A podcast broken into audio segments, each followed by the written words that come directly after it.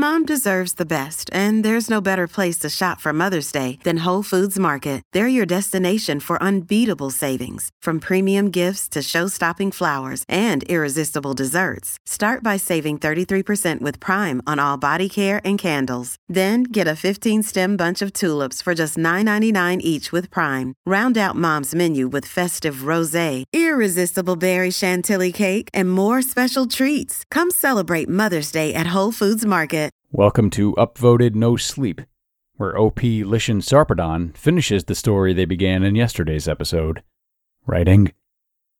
I woke up late and rolled over to check my phone. I scrolled through a few Instagram notifications, checked the news on Reddit, and then I almost had a heart attack when I got out of bed to make my way to the bathroom. Rise and shine, said the mannequin standing at the foot of my bed.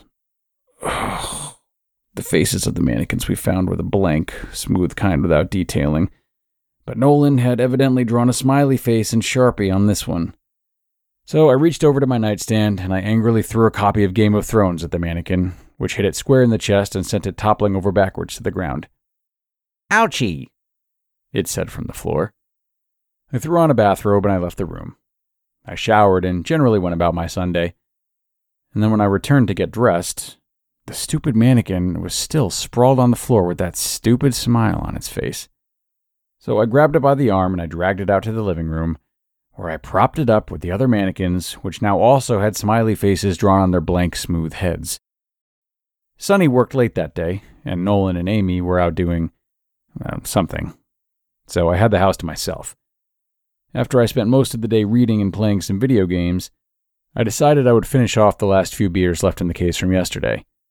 I grabbed one out of the fridge, took a cigarette from my pack, and stepped out onto the back deck. Okay, enough of these things, I said, as I saw the three mannequins were stood in a circle around the fire pit in the backyard, holding empty beer cans in their hands. I set my beer down, I walked back inside, and I picked up the baseball bat I'd kept next to my bed. I walked back outside, lit my cigarette, and proceeded to knock the head of the closest mannequin clean off, the white head sailing across the backyard. Home run, said one of the mannequins behind me, after which I immediately turned and slashed it across the torso with the bat.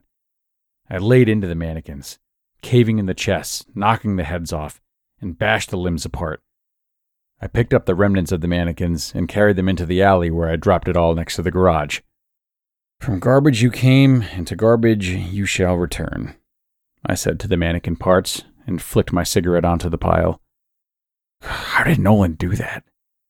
I said to myself as I walked back into the backyard. I smoked another cigarette on the deck, chugged my beer, grabbed another, and went back to my computer to play some more games. About an hour elapsed when the nicotine started to call me again, and I went back to the deck for another cigarette. I couldn't tell if I wanted to cry, scream, run, or rage as I stepped outside and I saw all three mannequins standing around the fire pit again.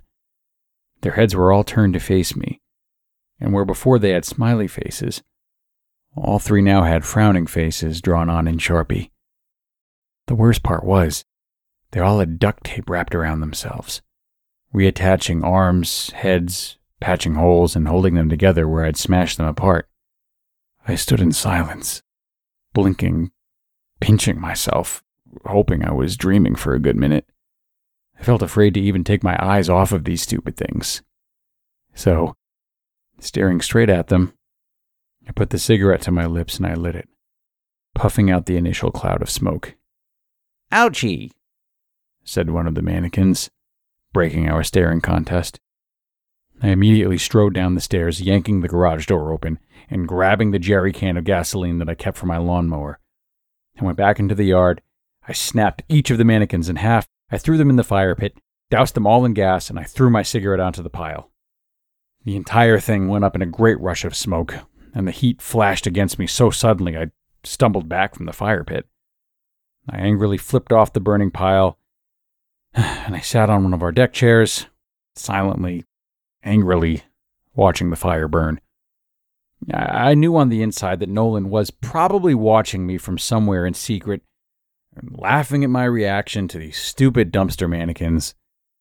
But I didn't care I hated them at this point, and it, it really didn't bother me if I looked like an idiot.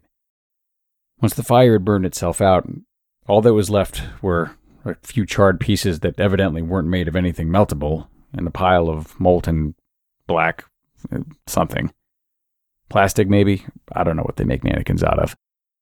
So, I angrily made my way back into the house, heading for my office. I was walking by the living room when I heard it. Hot! I stopped dead, afraid to look. I slowly turned my head, and in the darkness of the living room, I saw three still humanoid shapes.